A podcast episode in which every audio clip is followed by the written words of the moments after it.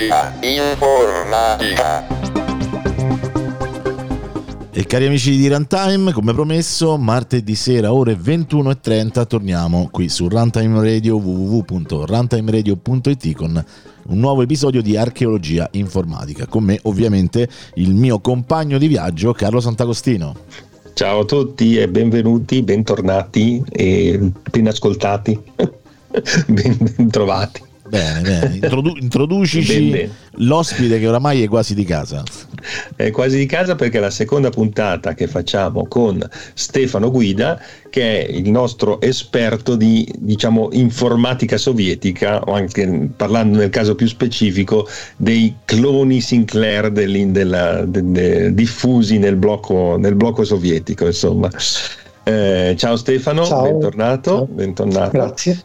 E, introduciamo questo secondo episodio. Allora, mh, cos'è questo secondo episodio? Praticamente la scorsa puntata abbiamo parlato in maniera specifica della, diffus- della nascita e diffusione dei cloni del Sinclair ZX Spectrum in Russia, nella- nell'Unione Sovietica. ok? Però abbiamo anche detto che eh, l'Unione So- abbiamo già diciamo aperto una finestrella su quello che è successo eh, con quella puntata, su quello che è successo in questa storia parallela di diffusione dell'informatica nel blocco sovietico. Come vi ho detto nella scorsa puntata, è interessante vedere che sono successe tante cose parallelamente a quello che succedeva da noi, che eravamo in Occidente, e eh, c'era questo muro, no? simboleggiato dal muro di Berlino, ma poi era un muro proprio anche virtuale che, di- che divideva eh, i, paesi del, eh, del- blocco sovietico con i paesi occidentali, quindi quelli relativi alla Nato, e noi abbiamo vissuto una storia dell'informatica personale che si è nata e si è diffusa tra il metà degli anni 70, gli anni 80 fino ad arrivare agli anni 90, poi con l'esplosione e la commercializzazione dei, dei PC compatibili e di cui tanto spesso raccontiamo in archeologia informatica, ecco. Qual è il punto? Che se pensate che per raccontare la nostra storia in archeologia informatica ho perso il conto degli episodi che abbiamo fatto e mh, ovviamente non l'abbiamo neanche raccontata tutta, ma solamente dei pezzettini, dei- degli estratti, figuriamoci dall'altra parte, perché dall'altra parte non è che c'è non, non stiamo parlando di una nazione, cioè di un- un'Italia che sta di là, no, Eh, stiamo parlando di un'intera eh, mezzo mondo con le loro, con tante nazioni, ognuna con la sua storia, perché qua magari faccio un brevissimo pezzetto, rubo, rubo un attimino il lavoro a Roberto Tomaiuolo per due minuti, ma tanto poi Roberto lo, lo rifarà nel suo, nel suo podcast, anzi ricordiamo magari Simone il podcast di Roberto che è eh, Delenda Cartago, che, che, che, che Runtime ha prodotto in questi giorni e in queste ultime settimane, diciamo, eh, che tratta di ehm, storia contemporanea e eh, condotto da Roberto Tomaiolo. Eh, mm, gli rubo un attimino un pezzettino di qualcosa che lui sicuramente tratterà eh, in maniera approfondita eh, in qualche puntata, ma per, per raccontare in pratica cosa è successo dopo la seconda guerra mondiale. Eh, dopo la seconda guerra mondiale, esattamente nell'aprile del 49, eh, un po' di nazioni di cui anche noi facciamo parte, eh, Belgio, Canada, Danimarca, Francia, Islanda, Italia, Lussemburgo, Norvegia, Olanda, Portogallo, Inghilterra e gli Stati Uniti, hanno firmato il famoso trattato a Washington, Trattato Nord Atlantico, il patto atlantico, quello che ha creato, che ha creato la Nato, hm, che tutti noi conosciamo. Questo fatto, cioè questa alleanza nord-atlantica, ha preoccupato l'Unione Sovietica, che era dall'altra parte, cioè che era l'altro blocco che aveva vinto la seconda guerra mondiale contro la Germania. E eh, quindi la faccio molto breve, non vado nei dettagli perché, come ho detto, questo sarà, è un lavoro che sicuramente spiegherà meglio Roberto di me. Eh, tra i vari tira e molla, alla fine sappiamo che la Germania viene divisa in due e la Germania dell'Ovest nel 1954 entra ufficialmente a far parte della Nato. L'Unione Sovietica a questo punto mette insieme i paesi dell'est Europa e quindi con l'Unione Sovietica a capo, l'Albania, la Bulgaria, l'Ungheria, la Germania dell'Est, la Polonia, la Romania, la Cecoslovacchia, firmano nel 1955 un, il famoso trattato di amicizia, cooperazione e assistenza reciproca, noto come il patto di Varsavia, e formano appunto il blocco delle, delle nazioni che fanno parte di questo patto di Varsavia, il blocco diciamo eh, dell'est Europa, che quindi attiene alla, eh, al mercato e alla, eh, diciamo alla, alla, alla, politica russa, socialista. Eh, quindi, come abbiamo visto, non stiamo parlando di una nazione, ma di tante nazioni. Stiamo parlando di Albania, Bulgaria, Ungheria, Germania dell'Est, eccetera. Ognuna di queste nazioni, in quegli anni in cui noi abbiamo vissuto il, la storia, la nascita dell'informatica personale, anche loro l'hanno vissuta, ma l'hanno vissuta in maniera diversa. E come abbiamo visto l'altra volta, noi non sapevamo niente di cosa succedeva di là e loro sapevano pochissimo di quello che succedeva di qua, o anche loro niente, quindi era molto difficile comunicare. Alcuni stati a confine erano un pochino più aperti, infatti poi vedremo dei dettagli dopo su questo, ma per la maggior parte dei casi si trattava di storie che avevano poco o niente a che spartire con quello che succedeva da questa parte eh, del mondo. Eh, quindi, esatto. esatto. Eh, noi per esempio questa sera parleremo di alcune nazioni, uh, dico soltanto un'ultima cosa, una, la Bulgaria, l'avevamo già trattata in una puntata specifica di archeologia informatica, se volete potete andarla a recuperare, è la puntata eh, 4 della sesta stagione eh, che era gli home computer in Bulgaria. Quella puntata trattava di cosa fosse successo, di cosa stava succedendo in Bulgaria, nel mercato bulgaro, per quanto riguarda la storia dell'informatica personale. Eh, adesso mh, mm, hai qualcosa da aggiungere? Ma io eh, direi questo quello che ho detto, così completiamo sì, sì, il discorso tutto correttamente eh, c'erano appunto delle aperture nei...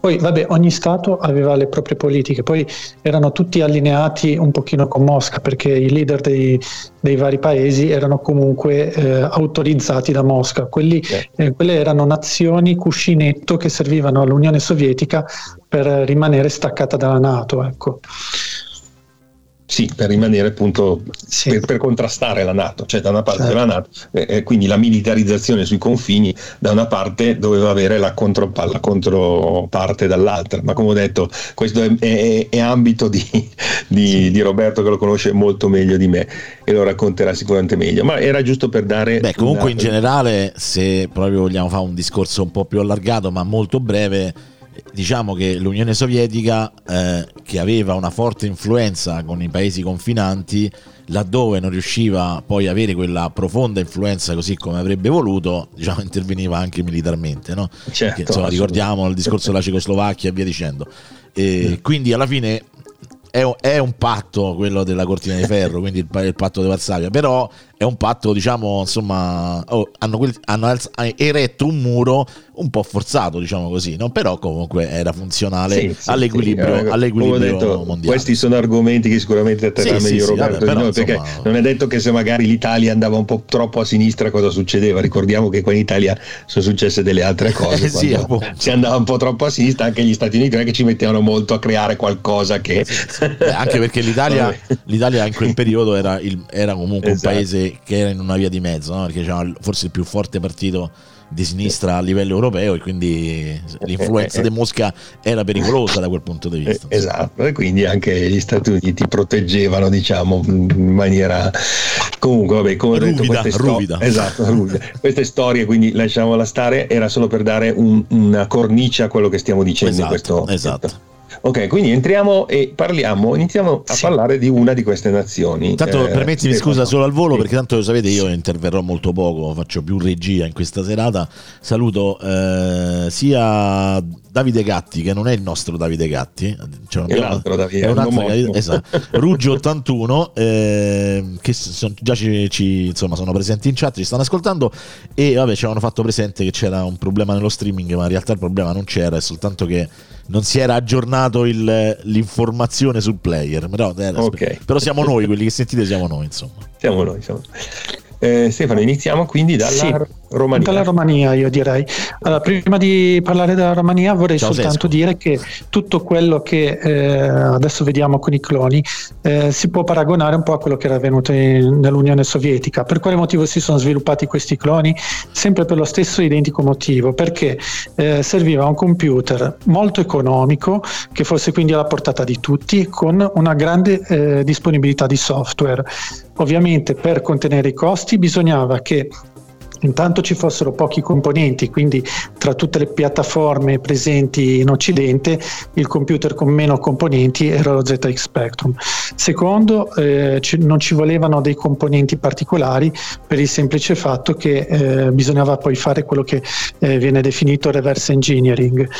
E infine eh, la, bisognava fare in modo che i componenti fossero disponibili dall'Unione Sovietica perché comunque eh, bisognava importarli da, dall'Unione Sovietica, non, c'erano tante aperture, si poteva far arrivare dei componenti, però c'era la cortina di ferro, la cosiddetta cortina di ferro che quindi complicava molto le cose. Quindi Accanto ai cloni c'era la possibilità di trovare anche altre piattaforme come appunto il Commodore 64, l'MSX, lo Spectrum originale, però alla fine queste piattaforme erano costose e per certi stati come per esempio la Romania che aveva un'economia molto, eh, molto più disastrata rispetto agli altri stati dell'est Europa, eh, praticamente il Commodore non si è proprio neanche visto, mentre per esempio in Polonia era già più presente. Ecco.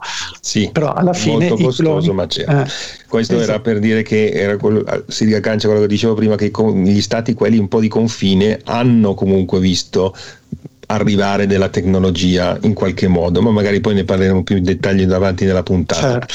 Proseguiamo sì, sì, con, la, con, la, Romania. Con la Romania. Allora, eh, tra i cloni prodotti in Romania non possiamo non parlare del Cobra, che era costruito in una città che si chiama Brajov. Infatti, Cobra deri- mm, viene proprio dalle parole computer Brajov. Eh, era progettato da un, da un insegnante di un liceo di informatica che nell'84 aveva costruito un clone dello, dello, Spectrum. Poi nel 1988 invece venne proprio messo sul mercato e come caratteristiche aveva una porta floppy e il sistema CPM che molti conoscono perché era il sistema operativo dei computer con Z80, poi ha portato anche sugli 8086 ovviamente. E il punto debole era l'alimentazione, i chip di memoria necessitavano infatti di tre, di tre tensioni eh, aveva delle temporizzazioni però differenti dallo Spectrum. Venne prodotta dalla stessa fabbrica che produceva anche l'HC di cui parlerò tra poco e rispetto agli altri cloni rumeni era di qualità molto, molto inferiore insomma tanti ragazzi non potevano neppure permettersi questa macchina così alcuni, chiamiamoli hacker, ora non so bene come definirli, hanno costruito delle proprie versioni do- domestiche di questo computer Cobra. La creazione di questi cloni era ovviamente illegale, però questo non, non ha fermato gli studenti che erano dell'Università Politecnica di Bucarest di produrli e così li hanno fatti per se stessi, per la famiglia, per gli amici e poi li hanno persino rivenduti a un prezzo ben inferiore a quello di mercato. Per impedire alla gente di costruire dei trasmettitori radio bisogna dire che nella, in Romania il governo comunista aveva mantenuto alto i prezzi dell'elettronica già assemblata, mentre, per, eh, mentre le parti e le componentistiche eh, erano contrabbandate e quindi potevano essere pagate anche con un semplice pacchetto di sigarette. E venivano usati quindi dei componenti, eh, venivano aggiunti dei componenti ehm, sulla scheda madre quindi la scheda madre diventava molto più grande rispetto a quella originale praticamente costruivano dei cloni dei cloni, insomma, e, a volte veniva recuperata dalla spazzatura elettronica disaldando dei componenti radio da altri apparecchi oppure ordinandoli, uh, ordinandoli tramite posta e arrivava dopo un po' di settimane eh, pagando con un assegno cartaceo mandato dentro una lettera. Alla fine poi eh, non c'erano due computer completamente uguali perché ognuno se lo autocostruiva con i mezzi che aveva, con i componenti che riusciva a trovare. Alla fine, tra l'altro, alcuni funzionavano eh, bene, altri un pochino meno bene e avevano magari problemi più di compatibilità rispetto ad altri, insomma c'era fame di informatica e la gente eh, non aveva i mezzi per comprare i computer e quindi si adattavano ad autocostruirseli. Ecco. Certo. Questa è una caratteristica comune a molte nazioni del, eh, delle, dell'est Europa, del patto di Varsavia, quindi eh, eh, vedremo poi che in alcune nazioni addirittura erano anche più diffuse che in altre, insomma l'autocostruzione dei, dei, dei, computer, dei personal computer e degli home computer. Quindi, esatto. Eh, questo era, scusami, siamo arrivati questo al, era, abbiamo, al Cobra. Eh, al Cobra. Che, mm-hmm. Sì, sì, esatto. non era l'unico clone Spectrum, però costruito in, uh, in Bulgaria, giusto? In Romania. In Romania, in Romania, sì, scusa, sì, in Romania. E, ehm, eh, poi c'era ovviamente eh, l'HC90 Plus, il chip, eh, il jet. Eh, e, molto economici praticamente. Sì, avevano meno componenti queste macchine, quindi eh, costavano un po' meno del Cobra. Il Cobra costava di più perché aveva più componentistiche. Mm. Di solito si comprava la mainboard e i componenti ehm, venivano poi forniti eh, intorno a Bucarest con dei, dei, kit fai da te. Bisognava mm. avere comunque dei giusti agganci per ottenere dei pezzi perché a volte venivano rubati direttamente dalla fabbrica e talvolta la milizia, che era proprio la polizia, faceva delle incursioni. No?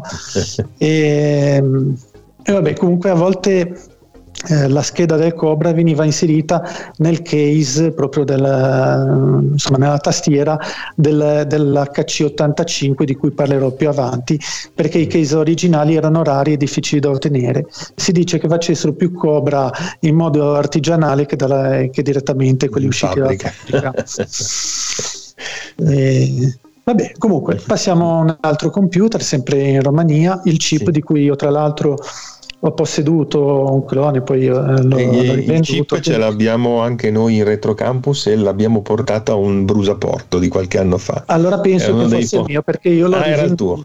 Okay. Era il mio, sì, con la scritta blu. Ecco. allora abbiamo trovato il proprietario. Eh, allora. Sì, uno dei nostri associati. Ah, ridateglielo, forza, ridateglielo. Eh? Birbaccioni, ridategli il computer. Domenico Martini è lui il proprietario. Domenico. Ecco, sì, sì. C'ha il chip e l'ha portato portato in mostra a Brusaporto qualche anno fa. Molto bello. Tra l'altro avevo trovato eh. anche delle incompatibilità, poi il chip dentro era tutto era più grande rispetto allo Spectrum perché che, ovviamente che vuol dire che il chip sta per calcolatore per istruzione? pentru, pentru instruire sarebbe in rumeno cioè per, per istruire per, perché era stato progettato proprio. Esatto bravo. Beh esattamente eh, come il Commodore 64 c'è cioè la stessa funzione non serviva per fare i compiti esatto. esatto. Eh, comunque del chip erano, sono uscite diverse versioni. C'era il chip 02 di cui si sa poco, ne uscirono veramente pochi e, e aveva 64, di, di, 64k di RAM e non aveva alcun interprete basic. Bisognava caricare da NAS ogni volta che si accendeva il PC mm-hmm. il, il Sinclair Basic. Eh. Quindi era anche poco era come un Apple 2 ma era un Sinclair esattamente quindi bisognava aspettare. Prima il caricamento del nastro per i basic poi quello del gioco quindi immaginatevi. E, ehm, comunque vabbè eh, per aggirare i problemi di copyright della Sinclair, quindi era stato messo su un nastro eh, l'interprete BASIC. Uh-huh. e, e, tra l'altro avevano inserito dei comandi in lingua rumena e una versione Load Turbo. Comunque, ripeto, si sa veramente poco. Eh, poi uscì appunto il chip 03 molto più diffuso e mm, era ben che è quello, era, era, è quello lì che abbiamo messo in mostra il chip 03 esatto che quando si accende compare un basic-s era privo di ULA e aveva tutte porte DIN che come avevo detto nell'altra puntata, sono sì, quelle tonde che... Sì, sì, sì. Eh. avevo raccontato. Andate a recuperare la, la puntata precedente se ecco. volete sapere come mai tutti avevano le porte DIN. Eh, comunque aveva una buona compatibilità e poi uscì la versione successiva che era migliorata, era il chip 04 che era identico esteticamente al chip 03 ma aveva anche il floppy dentro il case eh, dentro case che era una tastiera un po' come l'Amiga insomma come l'Amiga 500, 500 sì, sì, sì, sì. Eh, aveva 256k di RAM e aveva la ROM del più 3 mm-hmm. e il. CPM aveva anche quindi era un computer abbastanza ehm, ben fornito, diciamo. Certo. I tasti erano messi su dei deep switch, quindi non aveva la fatidica membrana da Sinclair. Eh, questo ricordiamo per il fatto, l'abbiamo già accennato la scorsa volta, ma praticamente perché l'era dei 16 bit non c'è stata nel blocco sovietico proprio perché sarebbero costati troppo e quindi ci sono state queste evoluzioni dello Spectrum avanzate con floppy da 3 pollici e mezzo, eccetera, che si sono diffuse eh, quando noi già avevamo gli Amiga e gli Atari ST, insomma, in quegli anni lì. Ecco. Poi si è passati tutti tutti al PC direttamente, anche loro, dopo esatto. il crollo del, del, del, muro di Berlino, diciamo, dopo l'89. Sì, sì. Quindi. Non aveva la porta joystick, ma si poteva comprare a parte e si metteva nello slot quello di espansione. Ora io non so se il chip avesse lo slot di espansione esattamente compatibile con lo Spectrum, ma presumo di sì, eh, così esteticamente era, era uguale. Okay. Sì, sì. Passiamo al jet, altro eh, questo, questo è bello strano. è bello strano, sì, veramente. Infatti avevo proposto anche di metterlo come copertina. Eh, non ho trovato foto adatte, però sì. Era, era un computer con una forma davvero curiosa e per certi versi anche un po' esotica, perché il case era infatti dentro un telefono. La fabbrica era, produceva dei telefoni e quindi hanno han pensato bene di riciclare i case dei telefoni eh, per, eh, come case del computer, ovviamente con delle modifiche. Mm-hmm. Quindi se andate a cercare mm, Jet eh, ZX Romanian Clone lo trovate, insomma. Le keyword erano scritte, pensate, su dei pezzi di carta inseriti dentro i tasti che erano trasparenti e non aveva porte joystick e quando caricava non emetteva alcun suono, a differenza di altri cloni dello ZX. Quindi era un po' particolare, ora non è che fosse molto diffuso, quindi eh, giusto così come per onor di cronaca.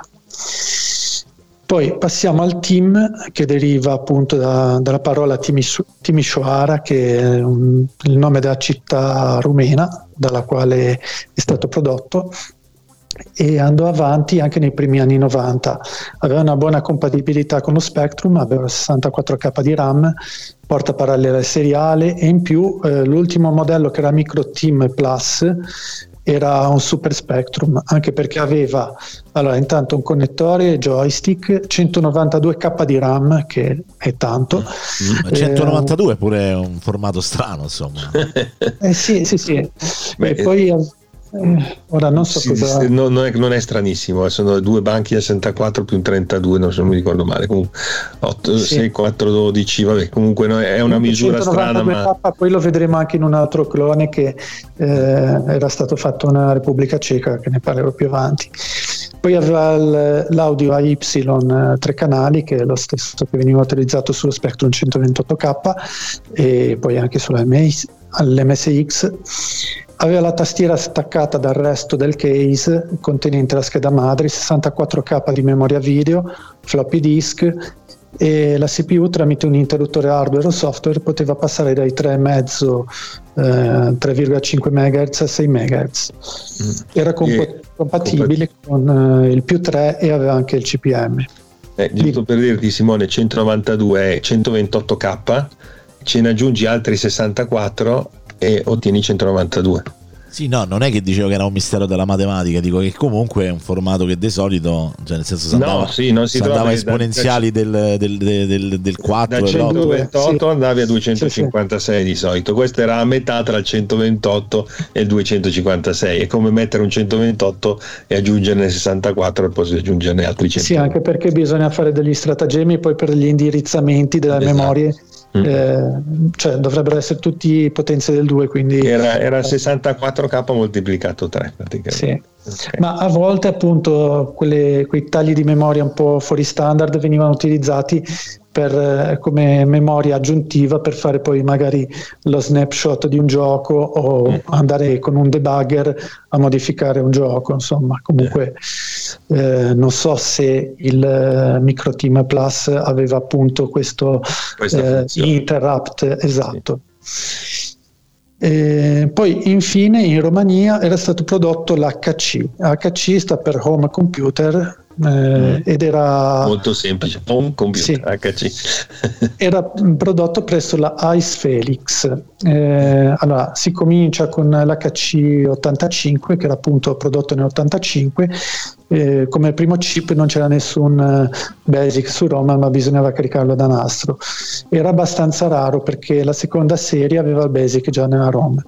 l'HC90 era una versione migliorata e poi uscì l'HC2000 col floppy nel case, tipo appunto anche questo come l'Amiga 500, col CPM richiamabile da Sinclair Basic tramite un comando print user, insomma, aveva doppia memoria video e, e tutti avevano la Z80 originale e 64K di RAM.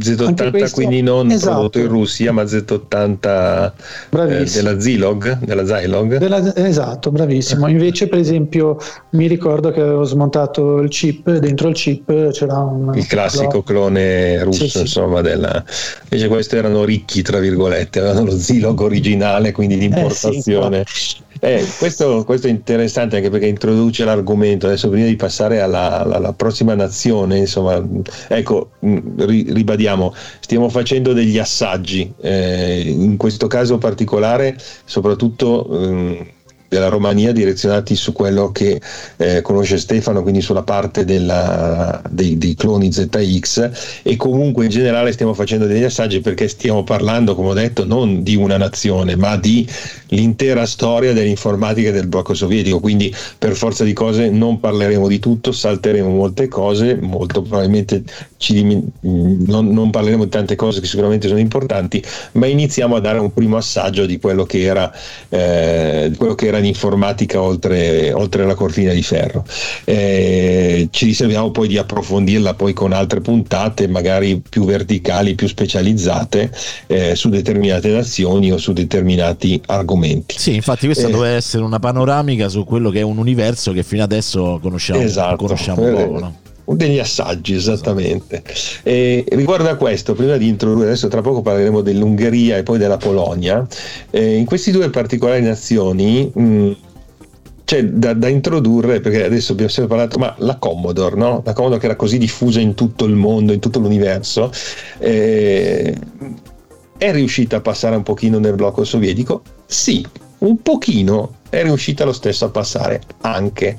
Perché? Per quale motivo? Soprattutto in Polonia sicuramente è successo perché?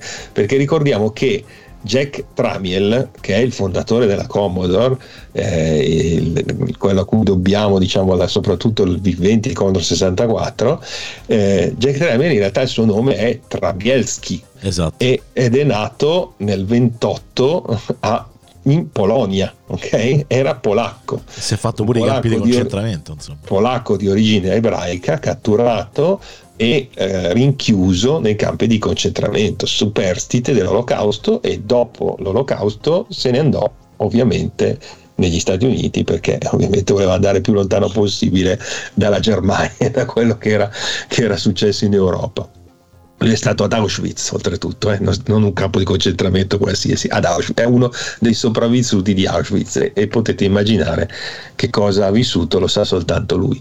Comunque Tramielski, Tramiel, quando è andato negli Stati Uniti e ha fondato la Commodore, ricordiamo la Commodore l'ha fondata non negli Stati Uniti, ma l'ha fondata in Canada. Questo perché uno dei primi business che ha fatto la Commodore, la Commodore ha iniziato vendendo le macchine da scrivere, non i computer, vendeva le, le, le, le macchine da scrivere come meccaniche, Olivetti, come le Olivetti, meccaniche, ma non le produceva, eh, le vendeva, in realtà lui comprava, eh, siccome aveva contatti ancora in Polonia e nel, riusciva a, a comprarle da un'azienda cecoslovacca eh, di Brno, ok, eh, vicino a Praga, il, eh, comprava eh, da un'azienda delle macchine che si chiamano Consul, che venivano prodotte lì, ok, ma c'era il blog, non era possibile vendere direttamente eh, in, in macchine costruite in Est Europa, negli Stati Uniti. Quindi il, il grande genio che era Tramiel cosa faceva? Lui ha fatto l'azienda in Canada. Dal Canada che si poteva comprava le macchine cecoslovacche prodotte, in, eh, eh, prodotte lì, le macchine da scrivere, quando arrivavano in Canada le rimarchiava come Commodore, ci metteva Made in Canada e le vendeva negli Stati Uniti. questo per dire come ha iniziato a fare. E siccome faceva questo già all'epoca, all'inizio, non gli niente gli ha impedito di fare anche qualcosa al contrario.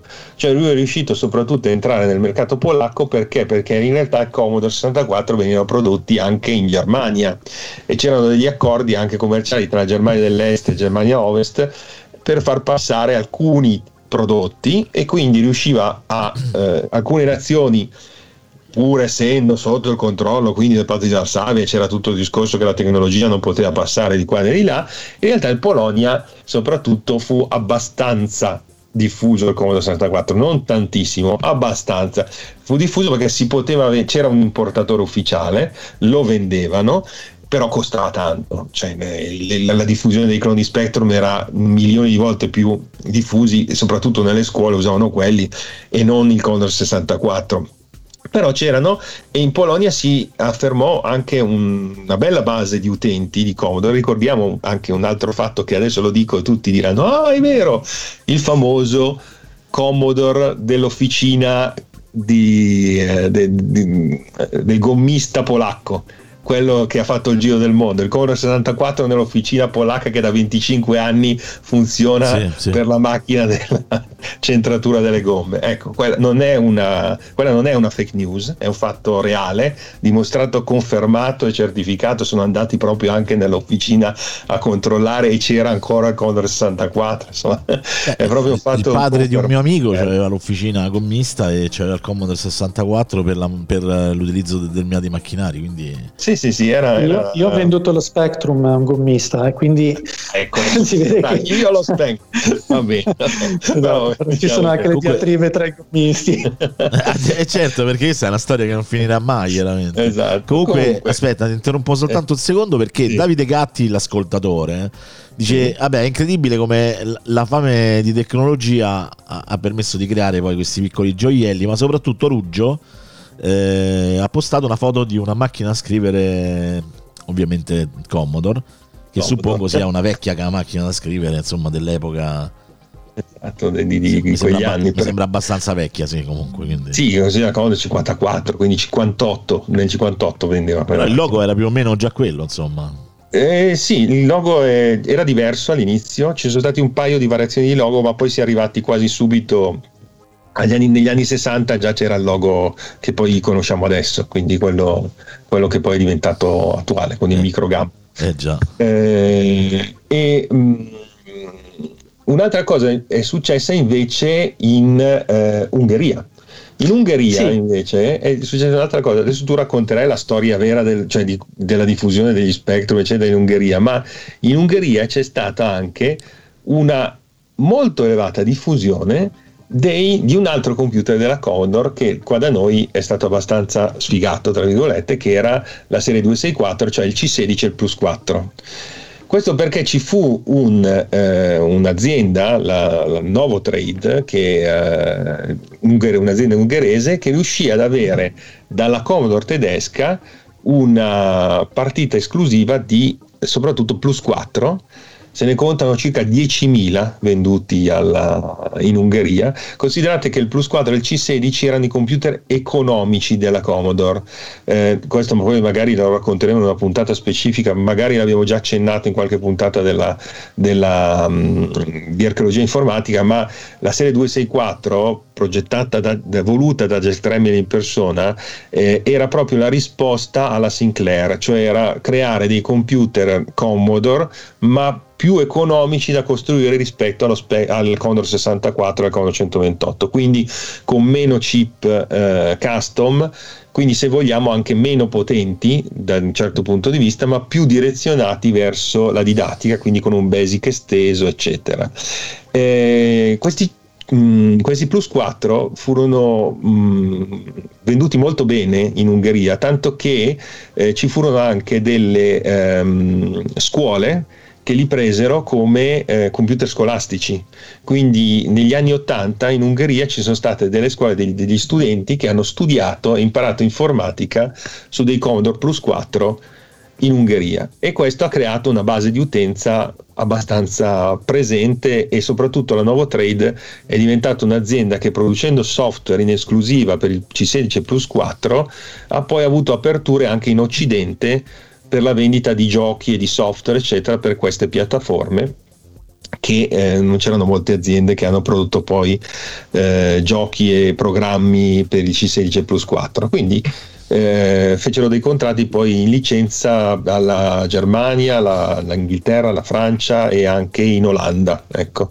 eh, sia per C16 Plus 4 ma produssero anche software per Commodore 64.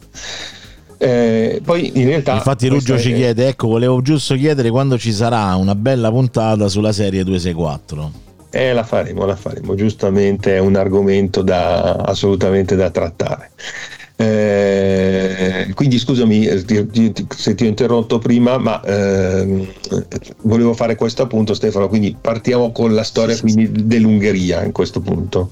Ok, sì. in Ungheria. In Ungheria come computer avevano prodotto un, un computer che si chiamava Videoton che era compatibile con l'Enterprise non so se sì, è un computer sì. abbastanza diffuso. Ci abbiamo che, fatto una puntata eh, sull'Enterprise su eh, che aveva lo Z80 e tra sì, l'altro aveva anche una archeologia informatica sul canale YouTube, la trovate, sì, l'unboxing sì, una cartuccia ZX compatibile, compatibile, quindi diciamo che era abbastanza affine. E poi come altro computer di loro produzione ci fu l'HT che era prodotto da una compagnia di telecomunicazioni e nelle prime due versioni, 1080 e 2080, era compatibile con un'altra piattaforma che era il Tandy Shark, Tandy Radio Shark TRS-80. Sì, sì, sì, sì. il TRS-80 Era... uno dei tre sì. computer della Trinity del 77, il TRS-80, l'Apple 2 e il PET. Se non, se non, sbaglio, tra l'altro veniva venduto sotto forma di kit, no? Il TRS... No, il TRS-80 no. era... No, no, no, veniva venduto come computer. Eh, veniva venduto in... Ehm, eh, probabilmente ti, eh, ho capito perché dici kit, perché la Tandy Radio Shack era una famosissima eh, franchising di eh, vendita di componentistica elettronica e quindi di kit elettronici e fu progettata dalla, dalla tenda Radio Shack ma nei negozi era un po' come la nostra GBC per intendersi ah, okay, okay? Sì, sì. La, la tenda Radio Shack era come la GBC ma vendeva il computer intero come la GBC vendeva lo ah. Spectrum in Italia ti ricordi che la GBC era sì, certo. l'importatore Sinclair in Italia ecco più o meno era così l'equivalenza la, la, il TRS certo. era il computer della tenda Radio Shack americana eh, quindi avevano fatto quindi, questi cloni del TRS. Esatto, il 1080 e il 2080 dell'HT erano compatibili con questa Quindi avevano dentro il 6502 comunque, quindi come processore, quindi di importazione. Mm, non lo so perché a me risultava che fosse. Ah no, lo Z80, lo Z80, hai ragione, sì. ho sbagliato io, scusami, hai ragione. Infatti non ci fu un vero e proprio clone Spectrum, ci fu l'HT 3080 che era compatibile sia con una piattaforma che con l'altra, mm. cioè praticamente avendo la, l'architettura più o meno simile funzionava sia come TRS-80 sia come ZX Spectrum. Ah, interessante, e, ehm, un ibrido TRS esatto. Spectrum. e, e, in più aveva la possibilità di visualizzare i caratteri accentati dell'alfabeto ungherese ed era progettato appunto per l'alfabetizzazione nelle scuole.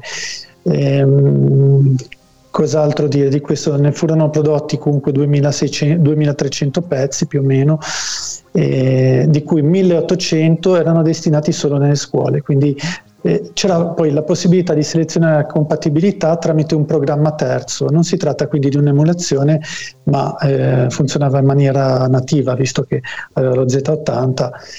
L'audio AY invece era disponibile solo in modalità TRS TRS-80. Okay. Aveva 64K di RAM e udite udite una porta seriale per poter collegare le periferiche del Commodore 64. Quindi avevamo un, Era proprio per questo, un probabilmente per Spectrum che ci potevi attaccare tranquillamente un floppy C 1541, anche se i prodotti allora, Commodore TR- erano poco qua stiamo parlando cos'è? Un ornitorinco praticamente, cioè, il, è un TRS-80 compatibile, ma anche Spectrum che ha le porte per attaccarci il C 1541 del 74. Fantastico, un ibrido totale questo praticamente. Sì, avevano le idee poco chiare a quanto pare, non lo so. No, vabbè, stavano riciclando tutto quello che si poteva riciclare ovviamente in quel periodo lì. No, la, la cosa interessante che voglio dire, prima l'ho detto, in Ungheria eh, il, eh, si è diffuso nelle scuole il ehm, plus 4 tu hai detto poi che molti pezzi dell'HT furono venduti e, prote- e progettati per le scuole. Stiamo comunque parlando degli anni 80.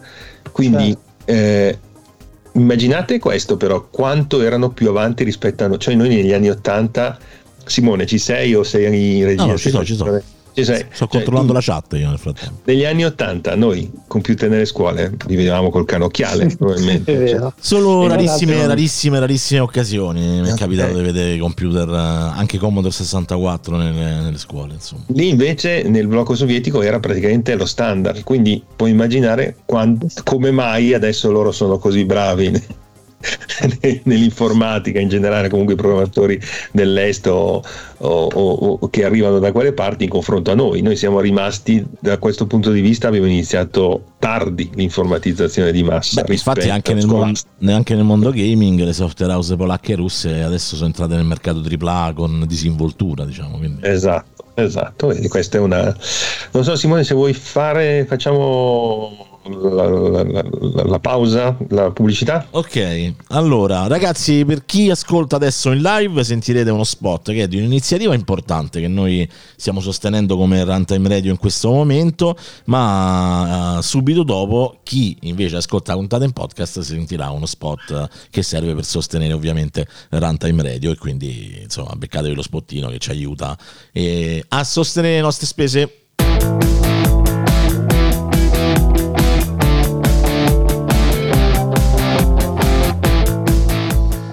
Oramai ci sarete sicuramente abituati. Noi di Runtime Radio non possiamo esimerci dall'aderire ad iniziative che riteniamo importanti, soprattutto noi che usiamo la nostra voce tutti i giorni. Ascoltate un secondo questo messaggio. Ciao ascoltatori di Runtime Radio. Siamo Benedetta e Giordano, consiglieri dell'Unione Italiana Ciechi e Ipovedenti di Pesaro Urbino ma prima di tutto il babbo e la mamma di Martino. Con la nascita di Martino ci siamo iniziati a chiedere come poter leggere al nostro bambino oltre che con l'alfabeto braille. Ed è nata l'iniziativa social hashtag raccontami una storia. In cui mamme, papà e amanti della lettura possono donare la loro storia e donare la loro voce alla nostra realtà. Farlo è semplice, basterà registrare una storia, inviarcela alle nostre pagine social Uici, Irifor, Pesaro e Urbino e alla nostra pagina Instagram Uici-Pesaro Urbino. Se volete partecipare alla nostra iniziativa, noi aspettiamo il vostro video. Dunque, cosa state aspettando? Si tratta di registrare una storia ed inviarla a Benedetta e Giordano. Per capire esattamente come fare andate alla pagina Facebook Uici Irifor Pesaro e Urbino e inviate loro un messaggio richiedendo le istruzioni per mandare la vostra storia. Noi di Runtime Radio lo faremo sicuramente. Ci consideriamo già parte della rete di donatori di storie. Devi farlo anche tu.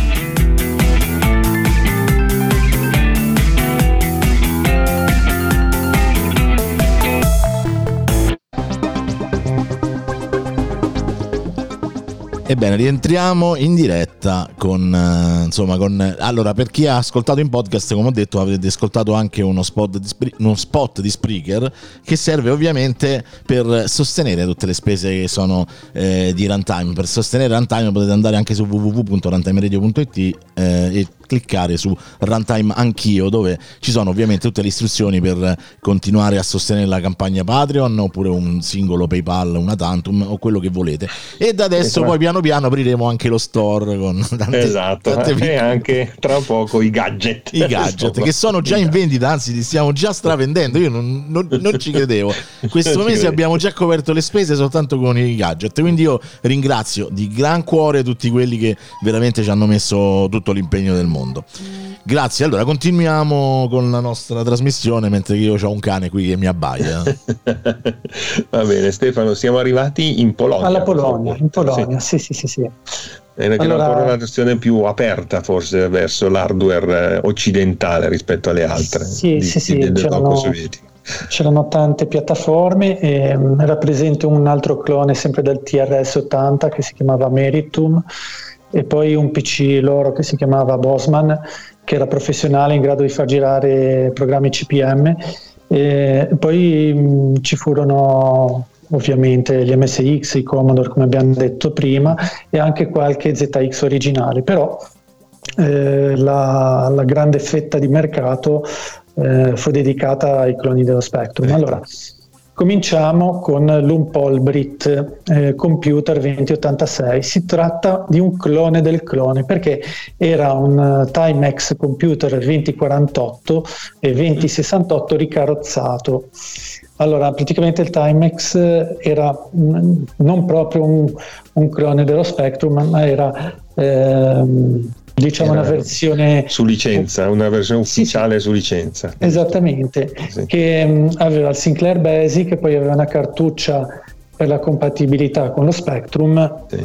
ed era comunque un computer eh, Prodotto in Sinclair, Portogallo, diciamo. giusto? Era fatto in Portogallo, esatto. Questi computer erano prodotti appunto in Portogallo perché la Timex su licenza eh, produceva queste macchine e loro hanno prodotto l'Umpolbrit.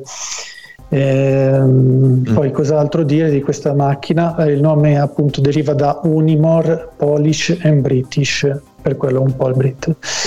Eh, e poi mh, eh, anche questa aveva la, la cartuccia per la compatibilità Spectrum. Poi arriva l'Elvro 800, che anche questo c'è una forma parecchio esotica, Carlo l'avrà visto, non so.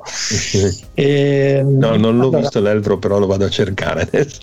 Comunque sì, di- sì. leggevo sempre per le scuole anche questo prodotto Sì, esattamente, per l'informatizzazione delle scuole, era un, un computer molto particolare. Uscì nell'86 grazie all'approvazione del Ministero dell'Istruzione polacca, che aveva confermato il progetto creato dagli ingegneri dell'Università Tecnica di Poznan ed era prodotto dallo stabilimento della Elvro a Breslavia e che produceva strumenti musicali, di qui appunto il case che era ricavato da una pianola, cioè se voi lo guardate, se voi cercate Elvro Junior eh, 800 lo troverete, vedrete che eh, praticamente c'è anche il porta spartito che è una cosa molto proprio per la serie ricicliamo tutto il possibile. Impossibile. Esatto, doveva essere molto, com- eh, molto economico, doveva essere compatibile con lo Spectrum e doveva essere facile da produrre e riparare. Sono uscite tre versioni, l'800 Junior che era la macchina base, l'800-2 che aveva il controller floppy e infine l'803 che aveva il controller e il chip audio. Mhm. Poi alla fine di base comunque era, era la stessa macchina. Ecco. Ecco, appunto, eh, mi ero trascritto che il case era comunque riciclato da una pianola che veniva prodotta dalla stessa ditta e c'è appunto un portaspartito, come ho detto poc'anzi. Eh, E c'erano le scritte tradotte in polacco e i tasti non avevano keyword, quindi era una tastiera diciamo molto basica. Usare senza keyword la tastiera dello Spectrum era Ah. un incubo. Esatto, appunto per questo dentro le istruzioni c'era un foglietto con scritto con la mappatura tipo premi J e comparirà l'OAD, quindi immaginate la difficoltà di dover digitare un, un listato anche abbastanza lungo. Eh, Poi ehm, c'erano i caratteri polacchi perché hanno un alfabeto particolare e, e in più aveva il CPJ che era una versione modificata del CPM. mm, Eh, era possibile poi collegarlo a un altro Elvro per condividere il floppy disk. Aveva la rete seriale a bus a cascata, praticamente era possibile eh, collegarlo a una sorta di network, eh, ovviamente del tutto proprietaria, e se si disconnetteva un computer tutti gli altri risultavano poi disconnessi dalla rete. Era progettato proprio in una maniera un po'... Era una rete seriale che a ogni punto mandava all'altro praticamente. Esattamente, sì, Sì. sì, sì, una sorta di token ring, io non so come, come funzionasse di preciso, però era abbastanza buggata. Ehm, la connessione alla rete era eseguita inserendo due connettori DIN nel computer. DIN, Sempre, sempre DIN, insomma. Esatto. Il nostro magico DIN che connetteva tutto. Esatto. Esatto. La rete veniva, giu- eh, veniva gestita solo eh, dentro il CPJ, che era quella versione di CPM modificata. Un fatto divertente è che essendo usata all'interno delle scuole c'era un PC master che era quello del professore gli slave quelli degli studenti. L'insegnante poteva catturare lo schermo dello studente, quindi fare una sorta di screenshot, però questo causava il crash del computer dello studente. e poi il crash del computer dell'insegnante dopo, dopo qualche secondo. Ah, pure, quindi veniva uccisa l'intera rete, quindi Ah, funzionava veramente male. Lo usavamo una volta, fine. E da, lì, e da lì hanno sviluppato tutti i peggiori virus eh, dell'informatica mondiale praticamente. Bravissimo. Eh, poi altre cose, ecco, mh, la terza versione dell'Elvro si, si, avviava di default in CPJ, che era questa versione di CPM, e tenendo premuto il tasto B durante la via si, si passava in modalità Sinclair Basic aveva una seriale RS232 al posto della UNET che era presente delle, nelle altre versioni, eh, l'interfaccia Centronics eh, e il flop incorporato nella tastiera ed era accessibile anche Sinclair Basic. Come software a corredo c'era nel laboratorio dei testi e un programma di grafica. Quindi questa era la versione, diciamo, quella a 16 bit, tra virgolette, per dire esatto. che non era 16 bit, ma diciamo quella più evoluta della fine degli anni 80, diciamo. Una cosa particolare di questi computer è che erano solo monocromatici, quindi venivano ah, venduti con un monitor a fosfori verdi e si vedeva. Quindi, cioè, io non ho mai visto un albero collegato a un monitor a colori, quindi non, ho sempre visto questo monitor eh, a fosfori verdi e sempre in modalità moni- monocromatica. monocromatica. Poi passiamo alla, alla, Repubblica Ceca. Eccoci che, alla Repubblica Ceca. Ecco, qui il discorso è molto interessante perché... La Cecoslovacchia dell'epoca. Esatto, sì, sì, sì, era ancora tutta unita. Esattamente. Prima della rivoluzione, non so se delle rose di velluto che, che mm. si divise, insomma.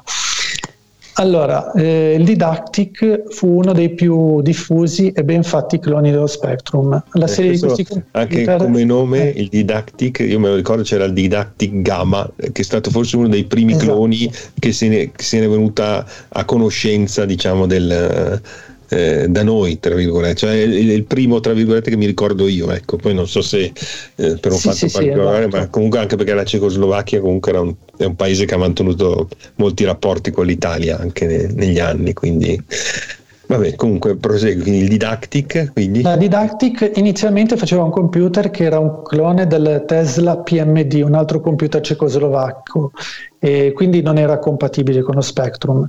Uh-huh. Eh, e Poi appunto eh, questo, primo... fa parte diciamo della storia autoctona della Cecoslovacchia, quindi Tesla, sì, sì, eh, sì, di cui magari dovremo parlarne poi ecco, in una, una puntata, puntata apposita. Esatto. Poi eh, appunto tipo ecco pensaci tu insomma fa la puntata sì sì non lo so le dovremo fare le faremo dai. Allora, il primo clone era il Didactic Gamma, aveva un'interfaccia parallela, 80k di RAM, la porta di espansione ed era compatibile con eh, quella dello Spectrum originale. Insomma, la particolarità è che aveva la U la Ferranti. Ora, io non so bene come abbia fatto la Ferranti a vendere eh, in Cecoslovacchia la ULA. Eh, ma come ti ho detto, la Cecoslovacchia, come la Polonia, come eccetera, riuscivano ad avere materiale dal... Eh, ma lo produceva c'era la Sinclair quindi o che c'era, non so, qualche avanzo eh, di io sì, non so. in qualche modo sono riusciti ad averlo. Perché era proprio un chip custom costruito apposta per, per la Sinclair. Comunque mm. ehm, il resto degli integrati erano di fabbricazione russa. Per questo motivo come dimensioni il layout era molto simile allo Spectrum, quindi molto ridotto perché il, il chip custom che era la ULA era un, in un unico integrato anziché essere una serie di integrati discreti. Ehm, l'attacco dell'alimentazione, sempre standard DIN ovviamente, era condiviso con l'alimentatore, eh, col registratore a cassette, quindi eh, con uno stesso attacco avevi alimentatore e registratore a, cas- a cassette Oddio, in cascata. Cioè un unico, un'unica presa e ci attaccavi sì. sia l'alimentazione che il registratore insieme. Praticamente da questo DIN partivano poi due fili, uno che andava all'alimentatore e l'altro al registratore a cassetta. Sicurezza, proprio fantastico. No, no, no, non, non c'era 9 volt. No, non c'era il rischio perché lì il, il filo, cioè praticamente nel, nel, DIN c'erano tanti pin, alcuni venivano utilizzati dal registratore, altri dall'alimentatore. Sì, sì, sì, per carità. Cioè. Quindi non, mm. magari potevi fare un conto. Ecco, eh, esatto, bravo, eh, sì, quello è il punto. Cioè, sì. Capitava, e... muovevi un po' il cavo e zot, via tutto.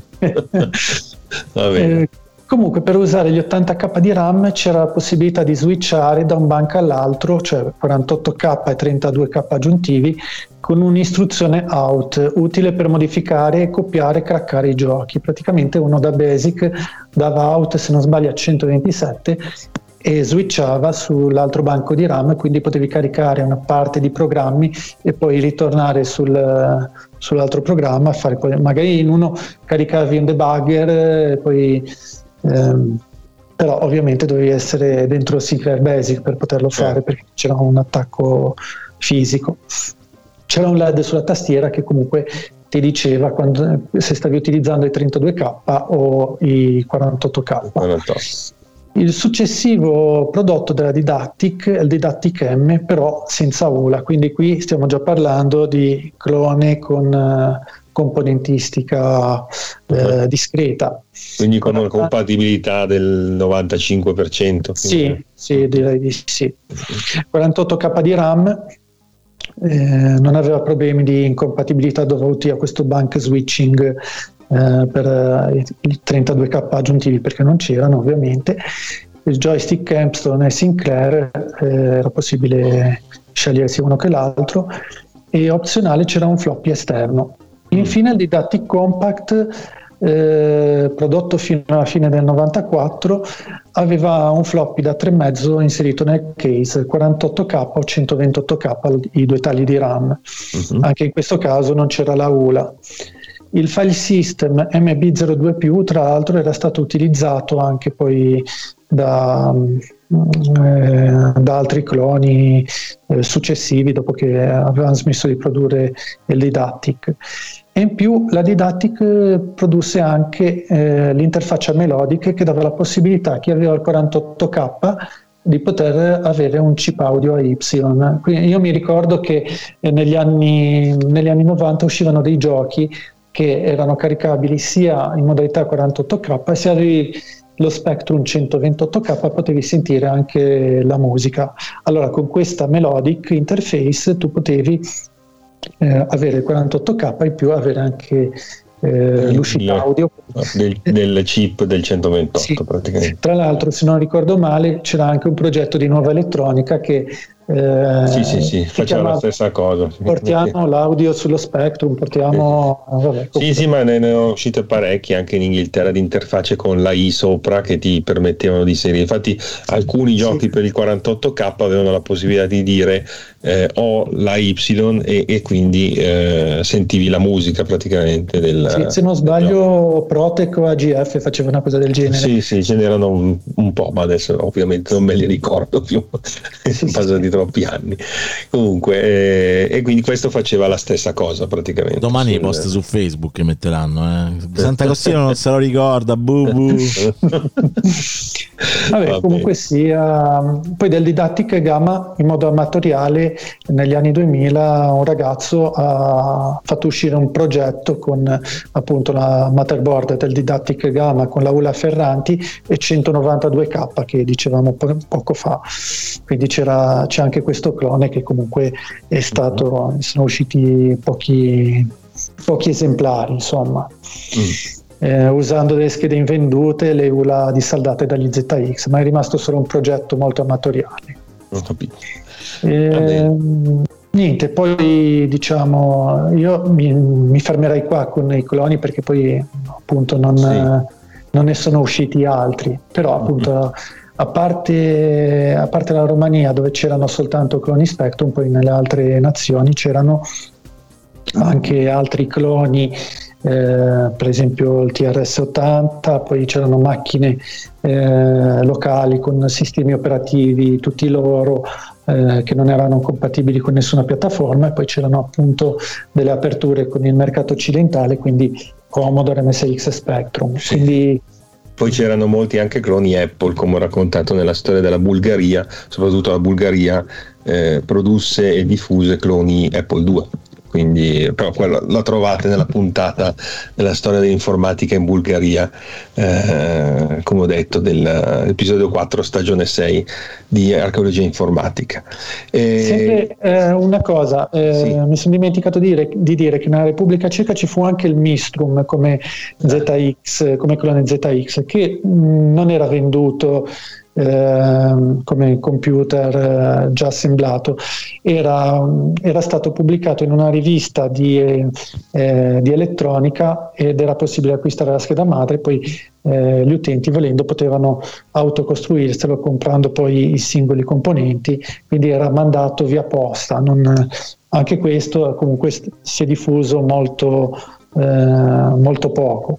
E poi un ultimo clone, sempre del, del, eh, dei paesi del patto di Varsavia, quindi della Jugoslavia, ma non si tratta di clone, è il Delta che eh, in poche parole non fu un clone perché erano degli ZX Spectrum Plus invenduti ai quali veniva rimosso il logo eh, Sinclair e, logo, e, la scritta ZX Spectrum e veniva appiccicato sopra un uh, simbolo Delta con scritto Delta e poi veniva rimosso anche la bandierina eh, in basso a destra della tastiera però appunto era uno questo, questo in Jugoslavia sei in Jugoslavia sì. sì sì sì. Infatti la Jugoslavia volevo accennarla perché rispetto agli altri paesi eh, del blocco sovietico del patto di Varsavia eh, ci fu una particolarità rispetto agli altri che appunto lo Spectrum come hai detto fu diffuso non come clone ma come questo modello praticamente di importazione parallela da cui veniva eh, diciamo fatto sparire si chiama furto comunque a casa esatto. mia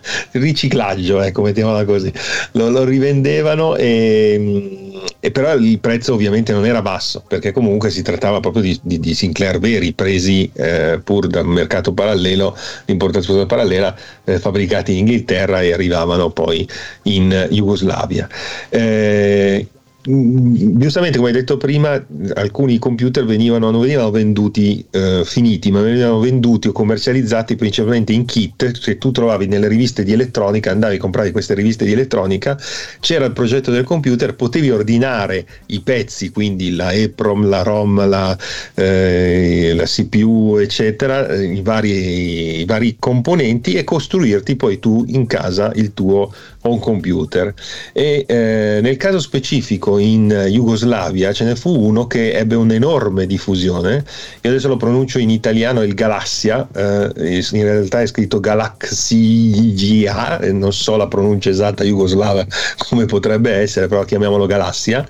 Eh, questo Galassia era un progetto originale di Voja Antonic che ehm, progettò nel 1983 questo computer e eh, pubblicò su una importante rivista di elettronica eh, jugoslava eh, il kit di autocostruzione. Era un computer molto semplice, non era un clone Spectrum, era un computer comunque basato su Z80 perché come abbiamo saputo, come sappiamo lo Z80 era eh, clonato e prodotto in maniera industriale in tutto il blocco sovietico, quindi era molto economico e molto facile da trovare.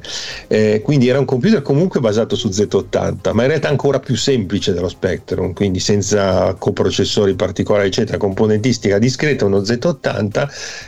e quindi poteva uscire a video. Eh, la ROM video era una EPROM che veniva direttamente programmata da, da, da, Antonic e venduta poi per posta, quindi tu la ordinavi tramite la rivista, ti spediva questa EPROM che conteneva praticamente il set di caratteri che poi vedevi a video, un BASIC, quindi anche questo era programmabile in BASIC e eh, fu il computer proprio per la sua economicità, eh, autocostruzione, quindi tutti gli appassionati si potevano mettere lì e con un po' di impegno si autocostruivano, infatti esistono tanti modelli di galassia, ma difficilmente ne trovi due uguali, perché ovviamente essendo computer autocostruiti uno faceva la tastiera in un modo, uno in un altro, uno in un case, uno in un altro ancora, ma ebbe un'enorme diffusione in Jugoslavia, fu, è, è considerato quello che ha fatto l'informatizzazione di base in Jugoslavia in quegli anni e eh, eh, rimane un caso a sé, un caso a sé stante, proprio specifico della Jugoslavia. Eh, nel caso particolare mh, c'è stata una, una, una, eh, un'associazione italiana tra le associazioni che fanno parte del gruppo della Vintage Computer in italiano come noi di Retrocampus, però eh, si tratta di Apulia Retrocomputer di Bari, che hanno fatto una ricostruzione del Galassia che è stato presentato un paio di anni fa alla mostra Roma. Quindi loro troverete poi se, se cercate sul sito di Apulia Retrocomputer di Bari, eh, l'associazione, troverete questo progetto di ricostruzione del Galassia. Quindi partendo dagli schemi originali della rivista, eccetera, hanno ricostruito questo, questo home computer particolare che si diffuse in quegli anni in, in Jugoslavia.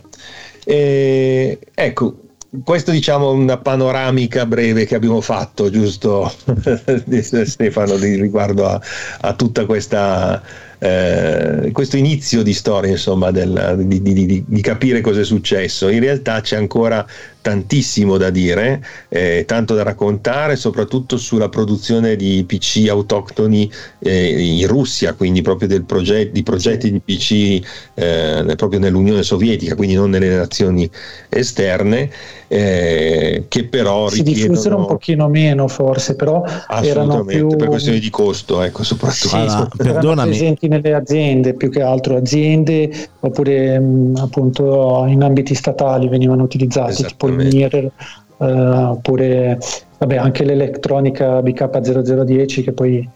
Ehm, poi vabbè, vedremo magari di approfondire, non so, io non è che sia tanto afferrato.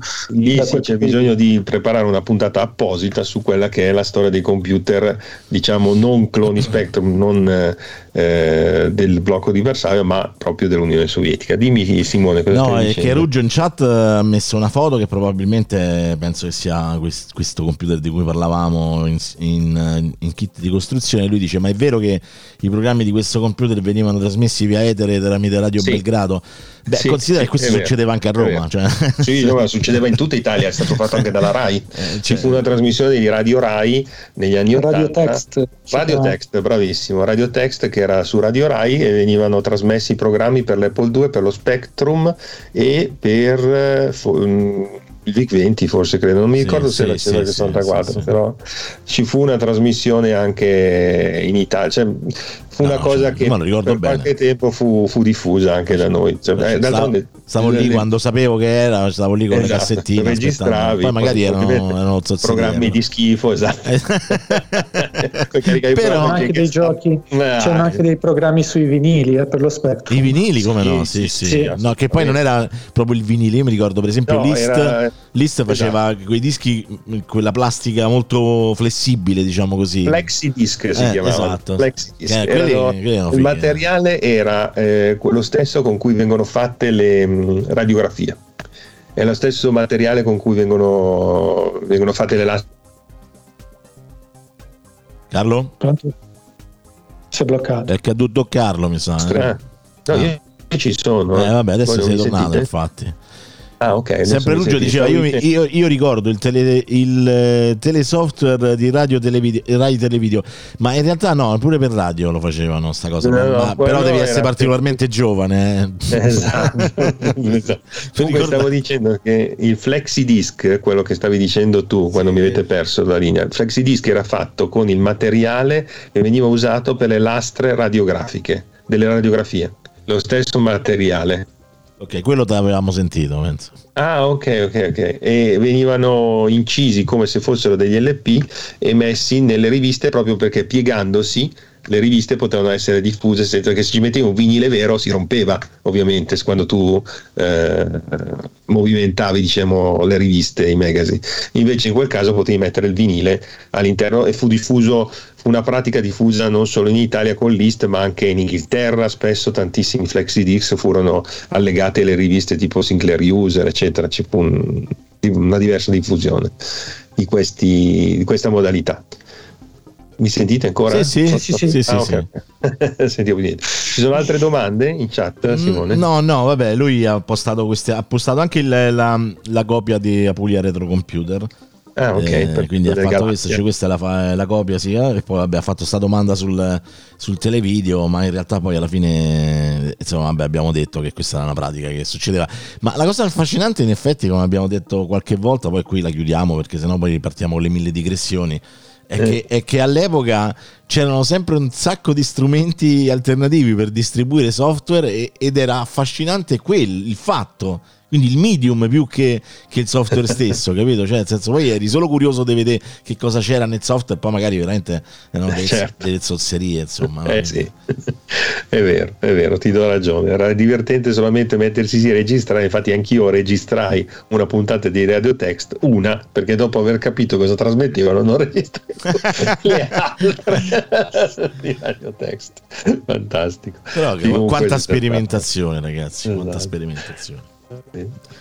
Va bene, Va spero bene, che la dai. puntata sia piaciuta, interessata e come ho detto questo è solamente un assaggio e vedrete che organizzeremo e approfondiremo tutta anche questa storia alternativa dell'informatica che tanto attrae adesso proprio perché è sconosciuta e misteriosa insomma rispetto a quella che magari un pochino già più si conosce di quello che è successo da noi. Beh, sì, poi in realtà è, è come tutte le cose, insomma, che sono più esotiche, no? Per certi versi, perché comunque appartengono a una realtà che magari noi non conosciamo bene, anche se poi magari un po' piano piano un po' di velo, no? Col passare degli anni si è un po' alzato. Però dai, c'è sempre stata un po' sta cosa affascinante di sapere come erano i computer.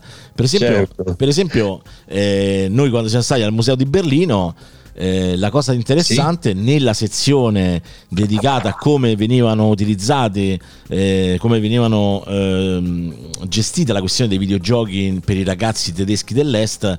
Eh, eh, ci, ci ha raccontato anche lì un pezzo di storia che, che da noi poteva sembrare anche un po' aliena, ma neanche più di tanto, perché c'erano queste, queste, questi- eh, queste aree, no? le aree della gioventù, dove praticamente dentro Esatto. c'erano a disposizione questi, questi strumenti che altrimenti non sarebbero stati possibili eh, dentro casa. no? Siccome assolutamente, siccome il, il Pong eh, costavano tantissimo le console, c'era una produzione di Pong console anche in- nella Germania dell'Est, eh, ma siccome costando molto non erano alla portata delle famiglie, eh, si trovavano queste console in questi centri ricreativi che ci ha spiegato alla fine più o meno se vogliamo fare un'eguaglianza sono come i nostri oratori i nostri oratori È sono quello che, cattolici esatto, è quello che pensavo io. Poi alla fine comunque c'erano Esatto. comunque delle similitudini in quell'epoca, no? Poi, Esatto. vabbè, comunque alla fine.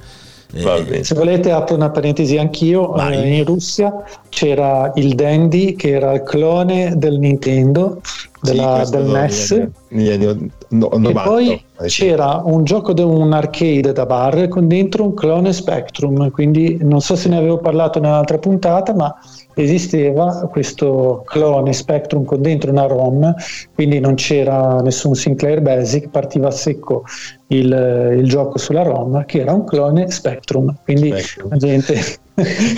Eh sì, voi gli esotica arcade in. Russia lì ce ne sarebbe da raccontare, Eh, ma infatti- c'era la famosa gita del E museo. infatti noi avremmo andare. dovuto, eh, prima o poi, magari quando ci siamo vaccinati tutti, ci riorganizziamo perché in realtà c'era questo famoso museo dei giochi dei videogame Sì. del blocco sovietico in ehm, insomma in eh, a- a Mosca. No, in realtà era vicino, vicino Prato, cioè era, Ah. come si chiama la, eh, no, la Serbia, cioè subito dopo, la, subito dopo Trieste, là, come, come si chiama?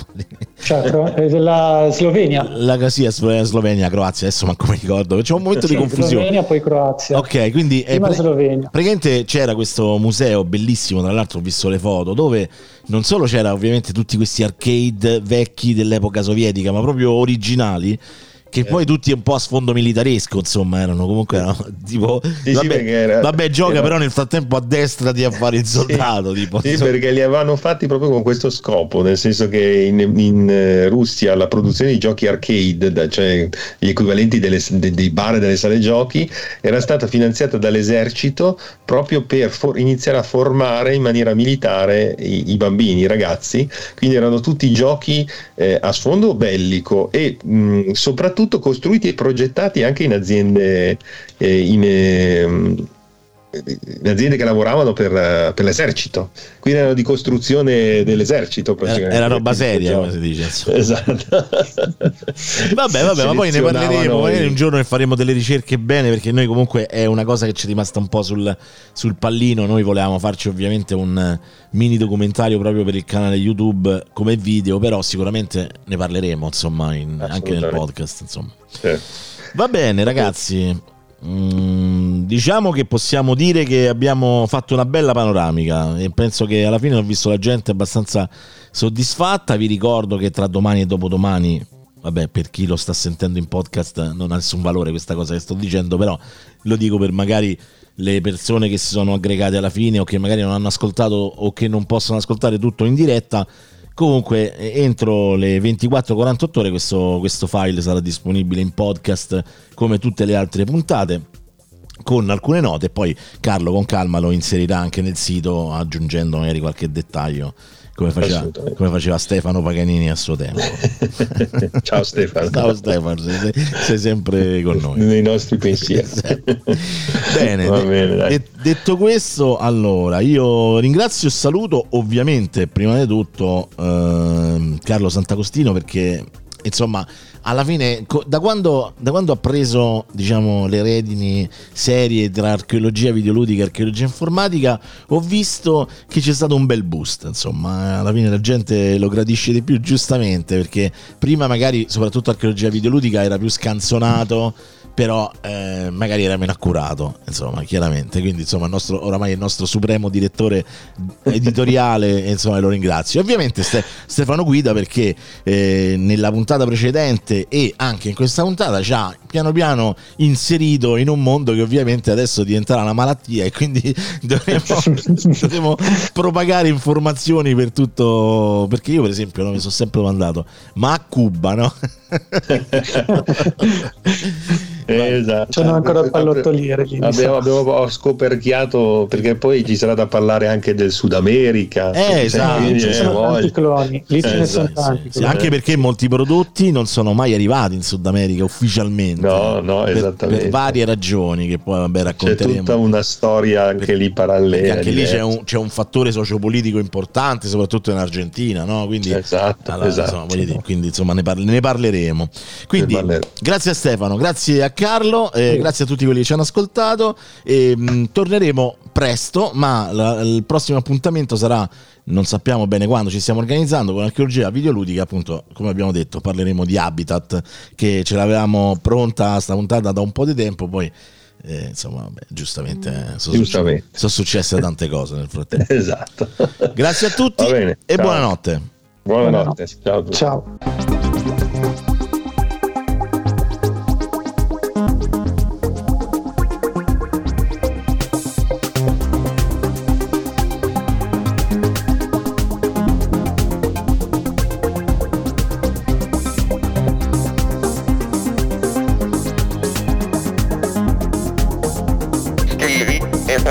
Controllo, archeologia, informatica.